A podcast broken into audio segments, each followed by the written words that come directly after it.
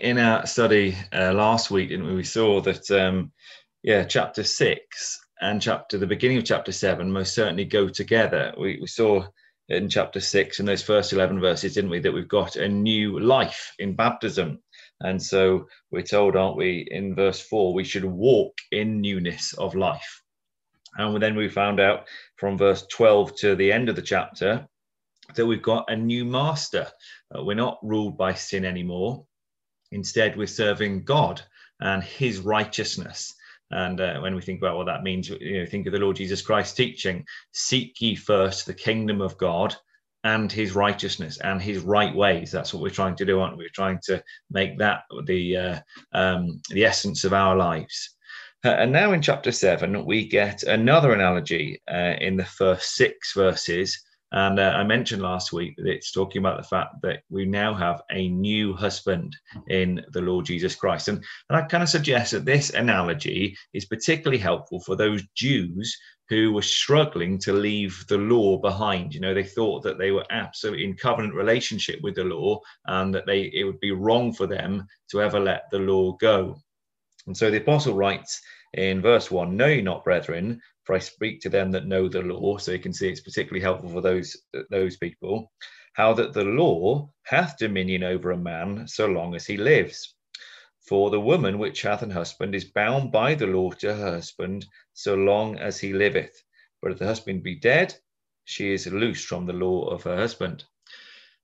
So a marriage is finished when one partner dies. Now remember, baptism is a symbolic death. So, therefore, in being baptized, an individual is made free from their previous relationship with the law. Verse 3 So then, if while her husband liveth, she be married to another man, she shall be called an adulteress. But if her husband be dead, she's free from that law, so that she be no adulteress, though she be married to another man. Wherefore, my brethren, ye are also become dead to the law by the body of Christ, so in baptism, that ye should be married to another, even to him that is raised from the dead, that we should bring forth fruit unto God. So now, in coming up out of the waters of baptism, yes, we know as chapter 6 and verse 4, we were buried with the Lord Jesus Christ in baptism, but in coming up out of the waters of baptism, just as he was raised to a new life, so we also can now uh, we're in a relationship with him. He's our new husband, and we're going to bring forth fruit unto God. You remember how the, the Lord Jesus Christ taught, I am the vine. This is from John 15 and verse 5. I am the vine, ye are the branches. He that abideth in me, and I in him, the same bringeth forth much fruit. So if we're going to bring forth the fruit unto God at the end of verse 4, we've got to be with the Lord Jesus Christ. That's our new relationship. Stay with him, and we will bring forth fruit to God. So the law was like sin in a way. It, it ruled over you and it brought forth fruit. But the fruit that it brought forth wasn't good fruit, it was death. Look at verse 5. When we were in the flesh, the motions of sins which were by the law, did work in our members to bring forth fruit unto death. So if you think about it, if you're living under the law, you'd be constantly taking an animal and sacrificing it. You'd see that the fruit is death. That's what the law was doing, wasn't it? The law was teaching you the problem of sin, which in itself you were supposed to learn the, the wages of sin is death. So the fruit of the law in the end was death. So, being under the law is like having sin as your master in that sense. Both ended up with death. So just as we see that the fruit of the law there in at the end of verse 5 was death, well, look back in chapter 6 and verse 21. What fruit had ye then in those things whereof ye now ashamed? For the end of those things is death. So the law and our old our human nature, they just bring forth death, our old way of life, the old man. But in the Lord Jesus Christ, in our new relationship, we can bring forth a positive fruit. So we've touched on it already there at the end of verse 4 of chapter 7. But if you go back to chapter 6 and verse 22, it says, Now being made free from sin and become servants to God, ye have your fruit unto holiness, and the end, everlasting life. So, an easy bit of colouring the word fruit. Chapter 6, verse 21, verse 22, chapter 7, verse 4, and chapter 7, verse 5. And it's very clear the contrast between the fruit of the of the law or of uh, old man, it just comes to death, or of our relationship with the Lord Jesus Christ, when we're serving righteousness, God's ways, then we see that it brings forth fruit unto holiness and the end, everlasting life. What a difference. Which fruit would we rather bring forth? The Lord Jesus Christ's obedience has led to this opportunity for us. So let's use the opportunity that we have and make positive choices in our lives. Well, I think we just skipped over it. What's a bit of a hard phrase there in verse five the motions of sin. Or you might have a different version, the sinful passions, so perhaps a slightly better translation. So, so what are the motions of sin or the, the sinful passions? It's just speaking of our nature, which is prone to sin. We're inclined to do our own thing. Now, whilst physically we are the same as before baptism, you know, all of us, when we were baptized, nothing physically changed. We now have a different focus, a new paradigm or outlook, we might say. You see, no longer is our lives now about a letter of just trying to tick boxes and take sacrifices to try to deal with sin. It's not. Sin is dealt with in our life the Lord Jesus Christ sacrificed once and for all has dealt with the problem of sin. So for us, in our, our new outlook, this new paradigm that we have, it's about the spirit and not the letter. It's not a tick box exercise, it's about the spirit. So he says in verse 6 now we are delivered from the law, that being dead wherein we were held. So, in other words, when we were baptized, those things have gone, that we should serve now in a new way of life, a newness of spirit, and not in the oldness of the letter. So the newness of life in, that we see in chapter six and at the end of verse four, the newness of life is the newness of spirit. We've got this new way of life now.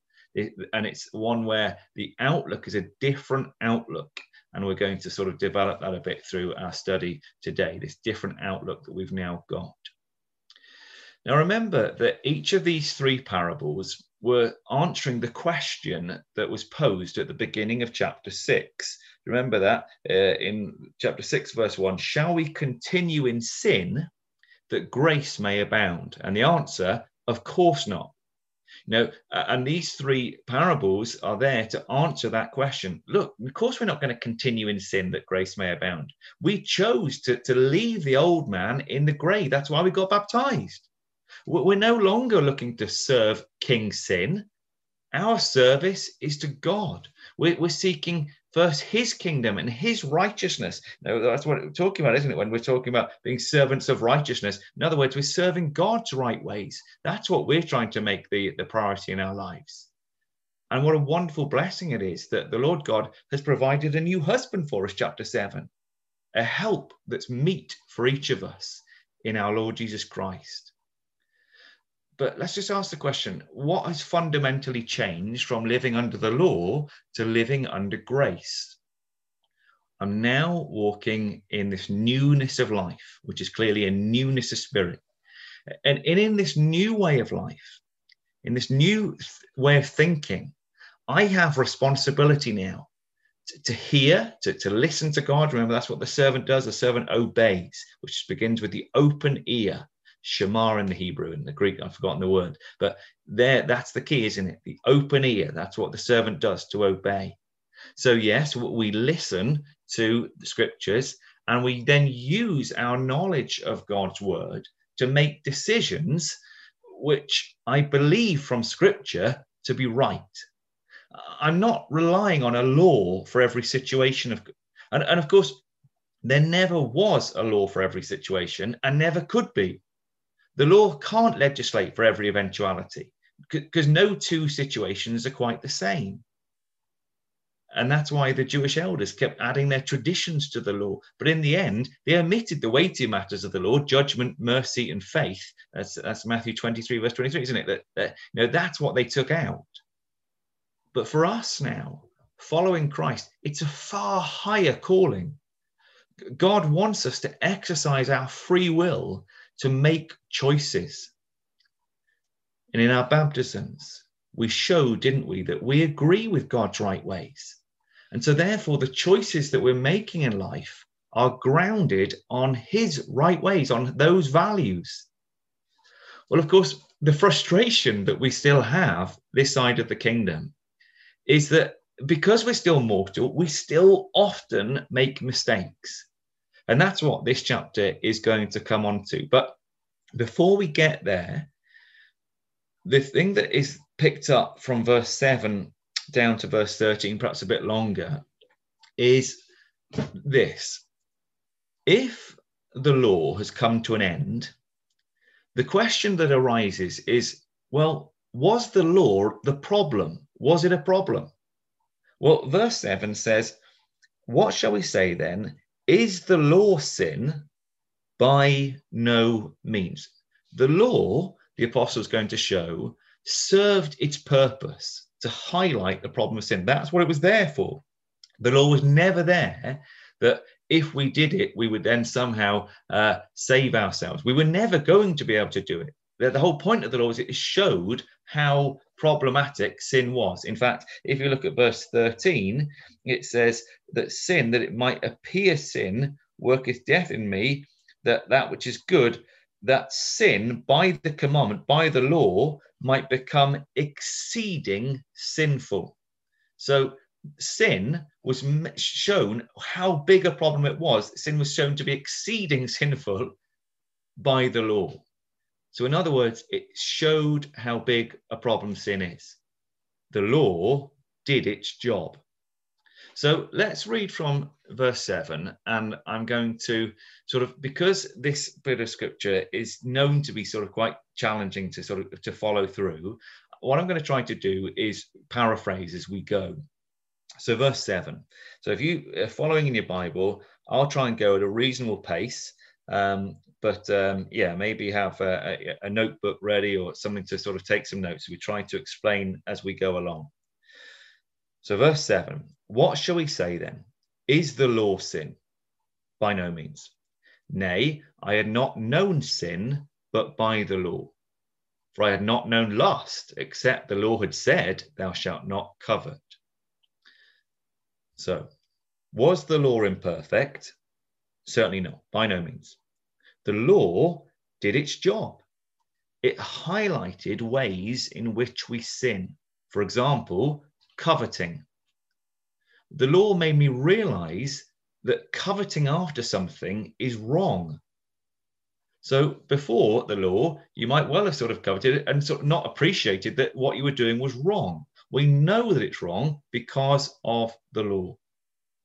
So, verse 8 But sin, taking occasion by the commandment, by the law, wrought in me all manner of concupiscence. For without the law, sin was dead. So, living under the law, he's saying, I was suddenly aware how much I was coveting in all sorts of ways, all manner of concupiscence. I, I realized, wow, I'm constantly coveting because of the law. So without the law, I didn't realize I was doing anything wrong. Without the law, sin was dead. Verse 9 For I was alive without the law once, but when the commandment came, when the law came, sin revived and I died. So before the law, I lived my life carefree. I was alive without the law once.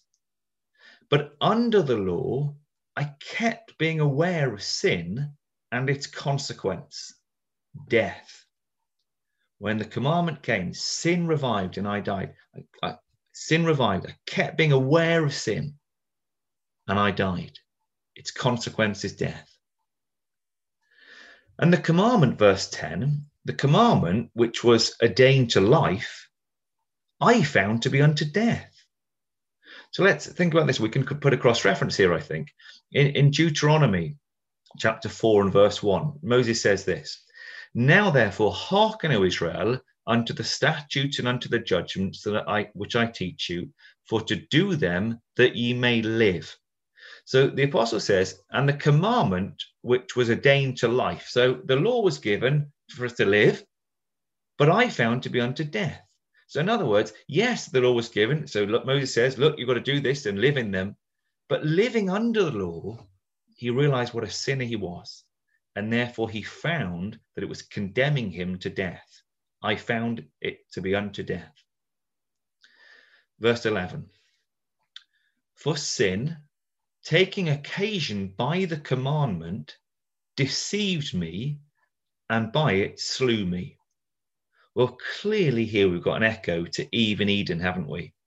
You know, and we're not surprised because although Eve and Eden wasn't living under the law that is in the law of Moses, she, of course, was under a law in that sense that they've been given the commandment.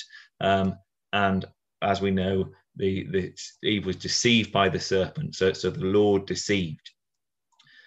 So he's saying there, look, I, you know, I thought I could live forever, but actually it's condemned me to death. So for sin, taking occasion by the commandment, okay? So in other words, the, the law was shown through sin, or sin was shown, sorry, through the law.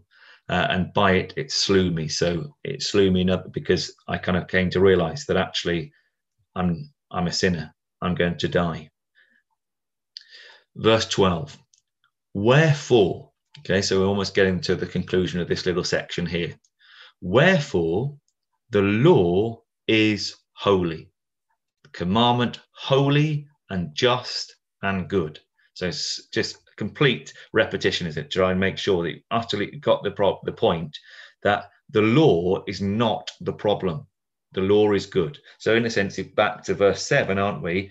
Is the law sin? by no means. The law is not the problem. The law is good. The commandment is holy, just, good. You know, it, there's no issue at all with the law. The law did its job. Verse 13 Was then that which is good made death unto me? By no means. But sin that it might appear sin, working death in me by that which is good, the law, that sin by the commandment might become exceeding sinful. So it's not the law's fault that I'm condemned to death. Of course not.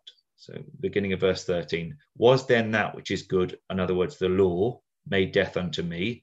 So he's asking the question is it the law's fault that I'm condemned to death? God forbid. Obviously, we know that in the Greek, there's not such a phrase as God forbid. Of course not. But carrying on in verse 13, sin that it might appear sin, working death in me by that which is good, the law. So sin was being shown through the law that sin by the commandment might become exceeding sinful. So let's just paraphrase in order that sin might be recognized as sin, it used what is good, namely the law, to show how big the problem of sin is. So we've got to a, a, little kind of end of a section there, haven't we, to sort of see from verse 7 to verse 13. It couldn't be clearer, could it, that this that the law was there to show the problem sin. It completely did its job. Uh, it, everything that the law was there to do, it did. It showed how exceedingly sinful sin is. Now, what's interesting is that the verbs up to verse 13, the doing words up to verse 13, have all been in the past tense. That makes sense, doesn't it? Because you know, you think of him when he was living under the law, it'd have been b- before he was baptized, before he was writing this letter. But from verse 14 to the end of the chapter, the verbs are all in the present tense. How interesting, right? So you've got the verbs in the past tense up to verse 13, from verse 14 onwards in the present tense. And the point is surely this that living under the law in the past had made the apostle realize just how deep rooted sin was. But what we're going to see now is that even as an apostle of the Lord Jesus Christ, he is still struggling with sin. There is this constant battle going on. And I am sure that for everybody listening, it's the same for all of us. So let's pick up now again in verse 14 and see if we can, um, yeah, keep going and yeah, hold on, see if we can kind of get through these verses together. Um, hopefully, it's making sense as I'm doing my utmost to explain. So, verse 14, you're following, and then I'll try and give the paraphrase again. We know that the law is spiritual, but I am carnal, sold under sin. So that's super easy. The law isn't the problem. I am. I think sold unto sin brings us back to the to the servant metaphor of chapter six. He could see that even now sin had a hold on him, uh, and we all feel the same, don't we? Because verse fifteen isn't this right for all of us? That which I do, I allow not. For what I would, that do I not, and what I hate, that do I. So he's saying, isn't he? The things I do, I don't understand. When he's saying, I allow not, that's the idea I, I don't understand. I can't get my head around it. Because the things that I want to do, I don't. And the things I hate, and or I hate the things that I do you know? So he's just it's just the problem that all of us have isn't it? It's all a bit of a tongue twister but actually it's just such a good point isn't it? And and actually the, the, the tongue twister almost just adds to the fact that look we've just got this wrangling going on in us that we are trying to do the right thing but we keep messing up. So he says in verse 16 if then i do that which i would not i consent unto the law that it is good and what I think he's saying there is look, if I'm making these mistakes, I'm demonstrating and agreeing that the law is needed. It was good. But then, and this is perhaps the most challenging of the verses here, he says in verse 17, Now it's no more I that do it, but sin that dwelleth in me. So he's got this frustration, hasn't he, of saying, you know, what I want to do, I don't do. What I don't want to do, those are the things that I do do. And he says, look, so it's not no more I that do it, but sin that dwelleth in me. And we have to sort of make sure that we're taking this in context, aren't we? This isn't him rejecting any responsibility for sin. Bearing in mind that having done our study together, we've seen, haven't we, that the first few chapters of Romans have all been about accepting we're sinners so he, he's certainly not about to contradict that, is he, and say that actually, well, you know, if we when you sin, you know, there's no issue. Okay, it's not your fault anymore.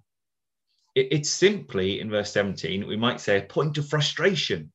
The, the apostle could see that his new life was about God and his righteousness. That's what he wanted more than anything else.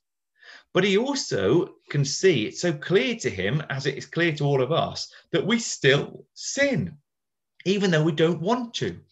We constantly fail in suppressing sin. It's not the new man, the disciple of Christ, that, you know, the one that's trying to serve God's right ways. It's our old man. We're still mortal. And so he says in verse 18, For I know that in me, that is in my flesh, dwelleth no good thing. Remember the words of the Lord Jesus there is none good but one, that is God. That's from Matthew 19 in verse 17. Or what about these words of the Apostle Paul when he's writing to the Philippians, Philippians 3 in verse 21?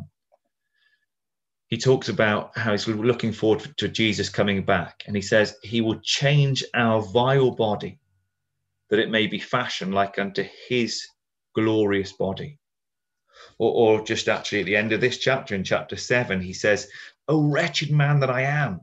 Okay, so can you see that all of those are about the fact that actually we kind of get that we are still mortal. In me dwelleth no good thing. Okay, we're bound by mortality. That means we're imperfect. There's nothing good about us. Even the Lord Jesus Christ said, There's none good but one, that is God. While we have this nature, Okay. Nothing is good about us. Every part of us is mortal, weak, dying. And we all feel frustrated that we don't manage to live up to the standard that we're trying to follow after. And so he says then, halfway through verse 18, for to will is present with me. There's a desire But how to perform that which is good, I, can't, I find not. I can't do it. And again, you remember the Lord Jesus speaking of the disciples in the garden before his crucifixion. He said, The spirit indeed is willing, but the flesh is weak. To will is present, but how to perform that which is good, I find not. The spirit is willing, but the flesh is weak. I'm thinking I should give you a cross reference for that, shouldn't I? It's a, it's a helpful one. The spirit is willing, but the flesh is weak. So it's going to be Matthew 26, uh, Matthew 26, and uh, I'm struggling to spot it. It's classic stuff, isn't it? Uh, oh, there we go. Matthew 26 and verse 41. The spirit indeed is willing, but the flesh is weak. And so then he says in verse 19, and at first it just seems like an absolute repeat. And I guess it is in a way, it's just uh, um, adding to it. For the good that I would, I do not, but the evil which I would not, that I do. Uh, and this then, verse 20, that goes with it. If I do that I would not, it is no more I that do it, but sin that dwelleth in me. And, hopefully you can sort of see this uh, and the wonderful colouring that's gone on here as well. So you can see verse 14, 15, 16, 17, 18, 19, 20, right? But just see how easy this sort of pattern is to see. We know that the law is spiritual. I consent that the law is good. Yeah, happy with that. But I am carnal, sold under sin. For I know there's in me, that is in my flesh, I'm carnal, dwelleth no good thing. So we can see certainly a bit of an echo there. For that which I do, you know, to will is present with me, I allow not. Remember, I allow not. I, I, I can't seem to get my head around it. But how to perform that which is good, I find not. You know, I can't get my head around how to do it. For what I would, that do I not. Verse 19, for the good that I would, I do not. But what I hate, that do I. But the evil that I would not, that I do. If then I do that which I would not, now if I do that I would not, and here's the bit that's different, that bit there comes in, and we don't see it in the second section. Now, then it is no more I that do it, but sin that dwelleth in me. It is no more I that do it, but sin that dwelleth in me. So it seems that the first part of it is almost like that first bit of uh, chapter 7 that we got up to from verse 7 down to verse 13, almost kind of backing up the fact that actually, yes, the law does a good job and it shows me how exceedingly sinful sin is. It, it makes me realize that actually in me dwelleth no good thing. But then the second section is not sort of focusing on the law as in the law of Moses anymore, but it's actually just making me realize that, yes, just in me dwelleth no good thing, quite apart from the law almost, leaving the law behind. I still see that actually in me dwelleth no good thing. I, I still have got the challenge of mortality. So, so I, I, think that we can see that sort of uh, um, through just looking at that structure and breaking that up, we're able to hopefully see that idea coming through. So I've uh, come off my, my sharing, but hopefully we kind of get the, the idea there that the first section deals with uh, um, the purpose of the law to reveal sin. And the second addresses our innate inability to do good. So the problem is not with the law of God, but with human nature. Well, you'll be pleased to know that eventually we're going to get onto here the solution. But verse 21 is more of a summary. So let's read that now. Verse 21 I find then a law that when I would do good, evil is present with me. So I think here, you, like, you could basically say we've got a new paragraph and it's summarizing verses 15 to 20. And it's not a reference to any actual law here. Okay, certainly not a reference to the law of Moses. When he says, I find then a law that when I would do good, evil is present with me. But more, I, I would say that what he's saying is, I can see a rule, something constant in me, we might be able to put it. Okay. So that when, despite my effort to do good, I'm constantly doing wrong. I think that's what he's saying here. So I find then a law, I find this, this rule almost in me, it's something that's just constant in me, that whatever effort I make to do good, I still keep doing wrong. Verse 22 For I delight in the law of God after the inward man. So even though I delight in God's ways, my heart is in the right place after the inward man.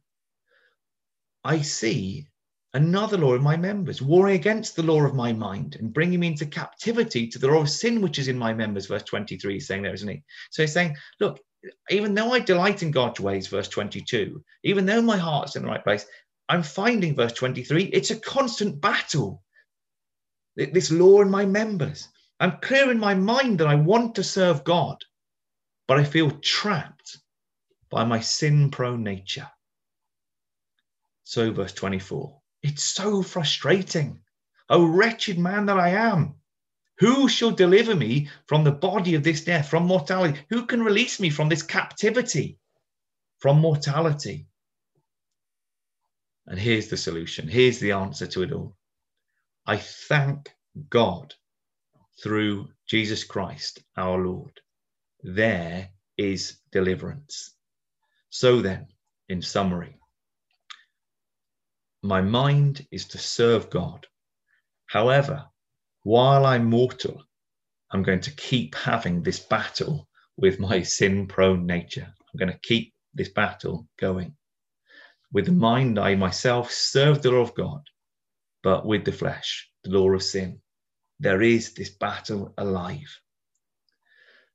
Now, brothers and sisters, all of us have that battle alive the bit of comfort I would say is this if the battle isn't there, there's a problem.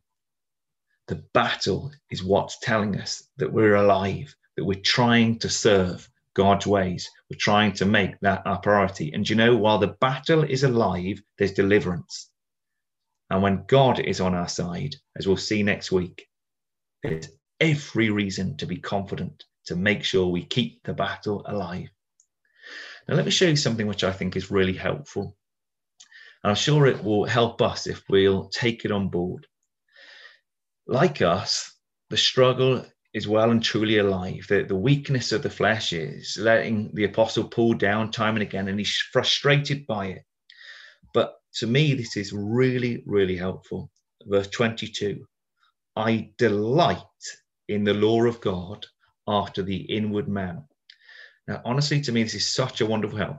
It, it, shows an association here with the Spirit of Christ. Remember, that's the newness of mind that we've got, the newness of spirit, the newness of life that we have is about our association with the Lord Jesus Christ. And saying this, I delight in the law of God, gives absolute confidence that when that's your spirit, to delight in the law of God, you've got the association with the Spirit of Christ. Why? Why can we say that? Well, come with me, let's hold here and come back to Psalm 40, which is most definitely, in my mind, what is being cited here. I delight in the law of God. So, Psalm 40, it's a psalm of David. Psalm 40 and verse 6 Sacrifice and offering thou didst not desire, or thou hast no delight in mine ear hast thou opened. Oh, remember, that's the key to open, open our ear. Okay, that's what the servant's got to do, hasn't it? To obey. Burnt offering and sin offering is thou not required. And just make sure you've got it in your margin. This is cited in Hebrews 10, verses 5 to 7, about the Lord Jesus Christ. This is speaking of the Lord Jesus. This is him speaking, verse 7. Then said I, Lo, I come. In the volume of the book it is written of me. I delight to do thy will, O my God. Yea, thy law is within my heart. Let's make sure we got it. Romans 7, verse 22. I delight in the law of God after the inward man. It's in my heart. Well, this is surely such a huge help. To, if we delight in God's ways, which comes from an open ear to the word of God, on a daily basis for the Lord Jesus Christ. We know, don't we? Isaiah 50, it was morning by morning that he opened mine ear. To hear is to learn. It's that mindset that helps you to focus on the spirit and not the flesh. This side of the kingdom, like the apostle, yes, we're still frustrated by our mortality. The battle is there, but we can have confidence that in the Lord God, there is a solution. So, chapter 7, verse 25 I thank God through our Lord Jesus Christ. There is deliverance. Who shall deliver me? I thank God to our Lord Jesus Christ. So then, with the mind, I serve the law of God, but with the flesh, through sin. There is therefore now, chapter 8, verse 1, no condemnation to them that are in Christ Jesus, who walk not after the flesh, but after the Spirit. So, this lovely psalm, Psalm 40, has helped us to see that the apostle has clearly got the Spirit of Christ. That's the Spirit that we're trying to cultivate. If we delight in God's ways, then we're on the right paths.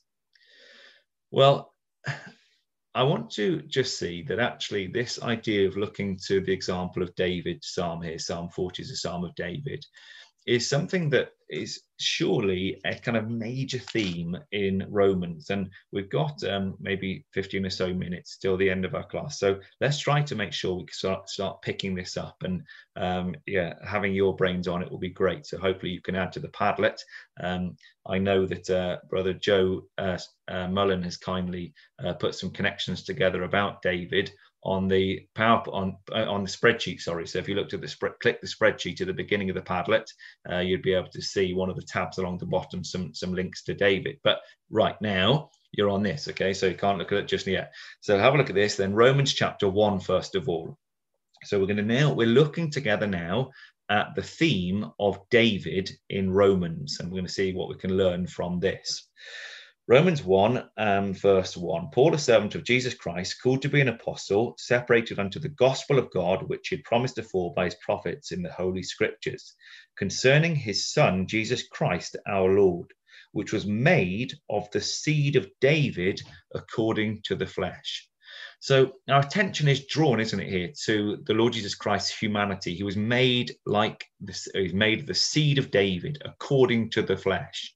So, so why are we being directed to think of the Lord Jesus as the seed of David, not as the kingly descendant, but according to the flesh? Normally, if you think of the seed of David, don't you think of he's going to reign on the throne of his father David? He's going to be the king. But here he's saying he's the seed of David according to the flesh. Why doesn't he just say the seed of Adam to do that? Or if it was because he was faithful, the seed of Abraham. Well, surely it's to point out that the Lord Jesus had to share our nature, hence the point according to the flesh. But it also shows that here was God's promised solution, the one through whom the promises would be fulfilled. This is the seed of David. And the, the flesh proves it, because actually he was the fleshy descendant of David too. So, right from the beginning of this letter, our minds are being caused, aren't they, to think about David. And it might be that the apostle is hinting to the ecclesia in Rome think of yourselves as being like David, because we notice that in verse 7 of chapter 1, he says, To all that be in Rome, beloved of God. Now remember, beloved is the meaning of David's name. And interesting, the, the Greek word agapetos, you know, translated beloved, is used in Romans more than any other book. You can see that again on the spreadsheet. Well, I want us to now see that if we uh, let's hold here, let's hold Romans chapter 1 and come with me back to 2 Samuel chapter 11. Because here in 2 Samuel 11, we have the really sad record of David's sin with Bathsheba and then subsequently with Uriah as well.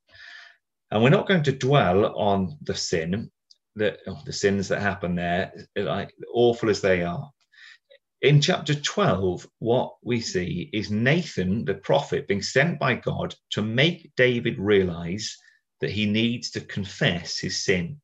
So in 2 Samuel 12, you remember that Nathan comes, just I a scan through the first few verses of 2 Samuel 12, and he tells a parable to David, doesn't he, about a rich man and a poor man, and how the rich man took the poor man's only sheep and uh, used it to, to uh, serve up dinner to a, a passerby. And David was furious at this, uh, like the idea that this rich man would do that to the poor man. And, and David said, didn't he, in verse 5, Uh, his anger was greatly kindled against the man. He said to Nathan, As Yahweh liveth, the man that done this thing shall surely die. Okay, so David's furious that that would happen. And here's the point that we're going to make here that if you just hold 2 Samuel 12, and you need to hold it because we're going to look at some other things there. Nathan helped David, didn't he, see that actually you, David, have got to see the problem of sin. And David, when he was shown sin around him, as it were, was saying, oh, Yeah, whoever's done this is worthy to die.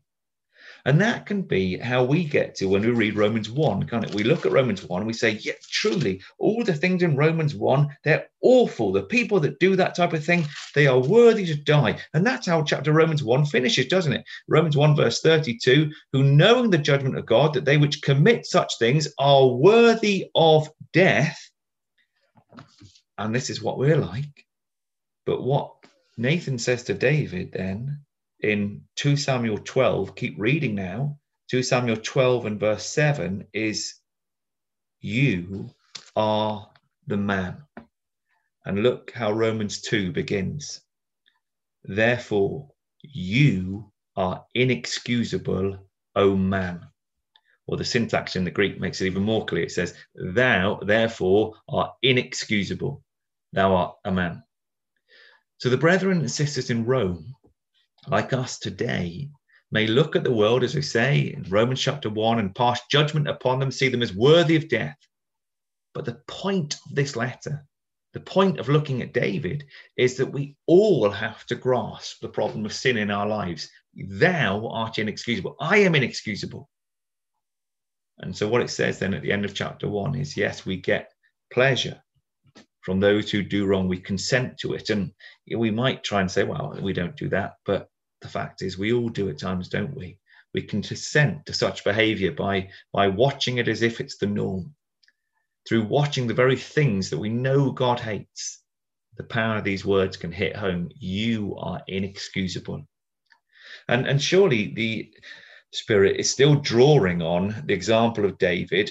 Um, we can pick out a few sort of connections and look, look through the uh, spreadsheet and you'll see some of these. But some obvious ones let's pick out. In chapter 2 of Romans and verse 21, thou that preachest a man should not steal, dost thou steal? Of course, he did. He stole another man's wife. Verse 22, thou that sayest a man should not commit adultery, dost thou commit adultery? Of course, he did. That's exactly what he's doing. But look at this now, verse 24. For the name of God now remember in romans 2 he's talking to the jews and saying because of your behavior the name of god is blasphemed among the gentiles because of you have a look at this Romans 12, sorry, 2 Samuel 12, 2 Samuel chapter 12. And look what Nathan says to David in verse 14. Howbeit, by this cause, because of what you're the way you're behaving, you've given great occasion to the enemies of Yahweh to blaspheme. It's clear, isn't it? What a connection we see there. Uh, Romans 2, verse 24, back to 2 Samuel 12 and verse 14.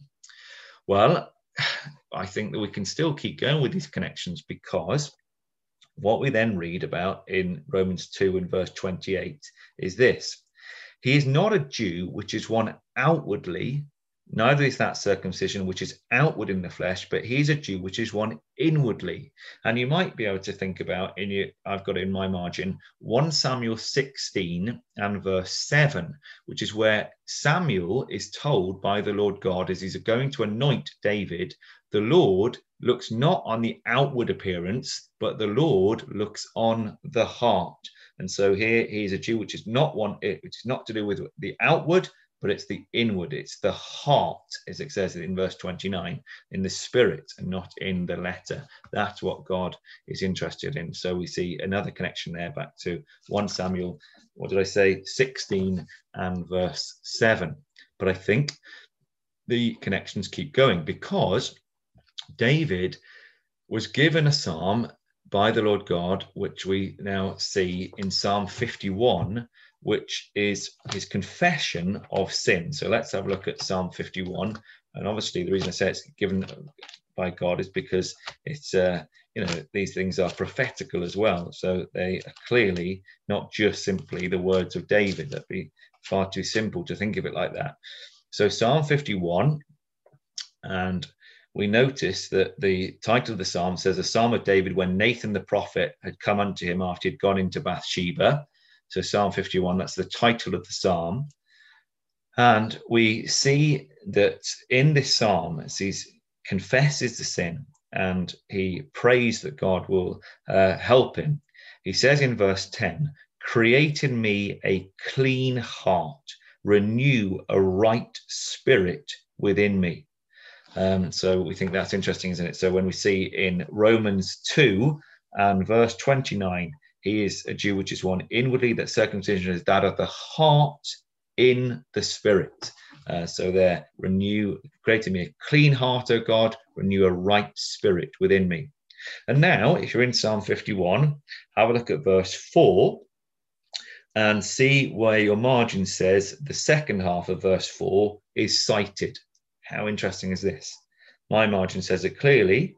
It's cited in Romans 3 and verse 4. Surely that's worth circling. So here we go. We go back to Romans 3 and we see, yeah, of course it's true, there in verse 4 that Psalm 51, this psalm that is given David, is confessing his sin before God, is now being cited in Romans 3. Like, how amazing. David is being set up as an example to help us to see we've got to confess our sin. We're all sinners. So what the argument in Romans is showing, isn't it? We're all sinners, we've got to confess our sins to God.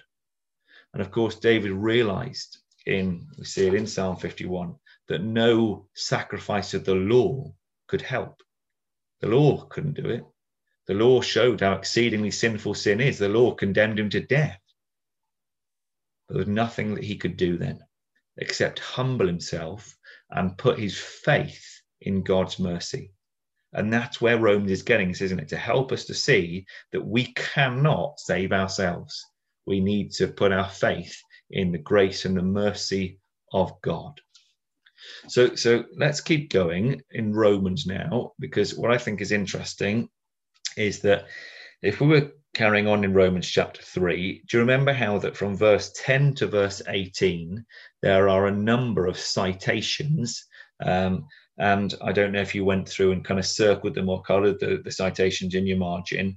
Uh, I've been through them. And what I found is that there are uh, six or seven citations, and they're nearly all Psalms of David. It's just so interesting, isn't it? These Psalms of David coming through. And six of them, all Psalms of David, except there is one which is from Isaiah 59 at the very end. Uh, so, verse 15 says Isaiah 59, but actually, if you look closely, it also says it's Proverbs 1 and verse 16. How interesting. Now, Proverbs 1 and verse 16 are David's words to Solomon, and I would say those words were picked up by Isaiah in Isaiah 59 as he then develops them some more. So even those words we could actually bring back to David. It's just interesting, isn't it? We see that. And each passage, if you went back and, and we did at the time, mentions the heart or the inward parts. So, so, the verses that were showing, weren't they, that we're deeply affected by the problem of sin. You know, we are in being mortal, yet we've got this grim problem and, and really it, it's the heart of the problem. Oh, there's that lovely phrase the heart of the problem the, the, the, the, problem of the heart is the heart of the problem. It's a lovely phrase that i can't get my head around.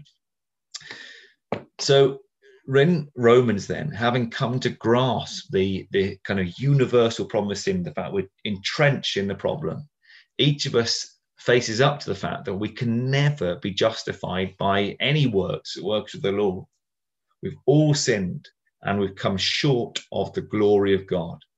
And it's only with that mindset, and David was brought to that same point on his knees, as it were, that we grasp more fully that we can only be saved by God's grace. There's no other way. You know, we, we'll never save ourselves.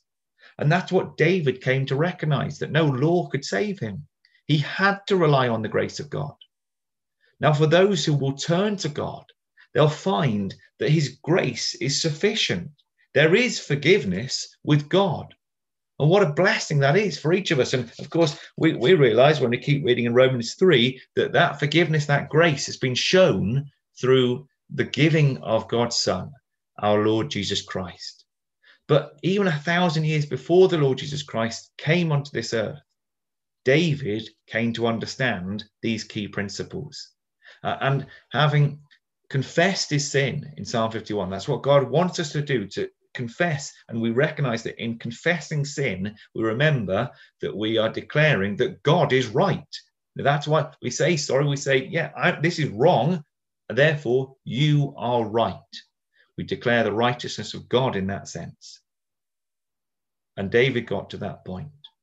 And it's then that God would say, absolutely willing to forgive. And you know, the next psalm after Psalm 51, don't tell me Psalm 52, it's not. It's Psalm 32. Come to Psalm 32. And I promise you, I'm not just telling you this because it happens to fit with this study. Far from it. Psalm 51 know, the Confession of David's sin, it says it there in the title of the psalm.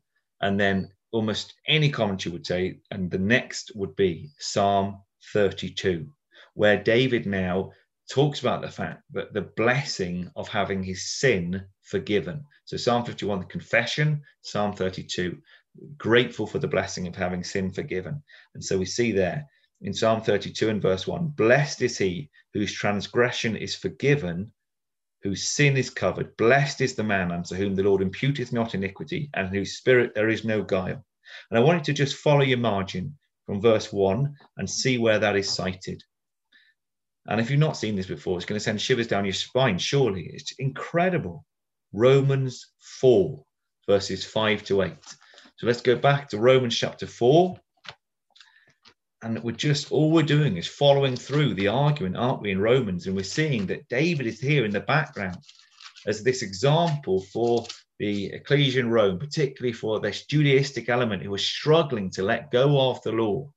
And they're being shown, look to the example of David, look to the example of Abraham.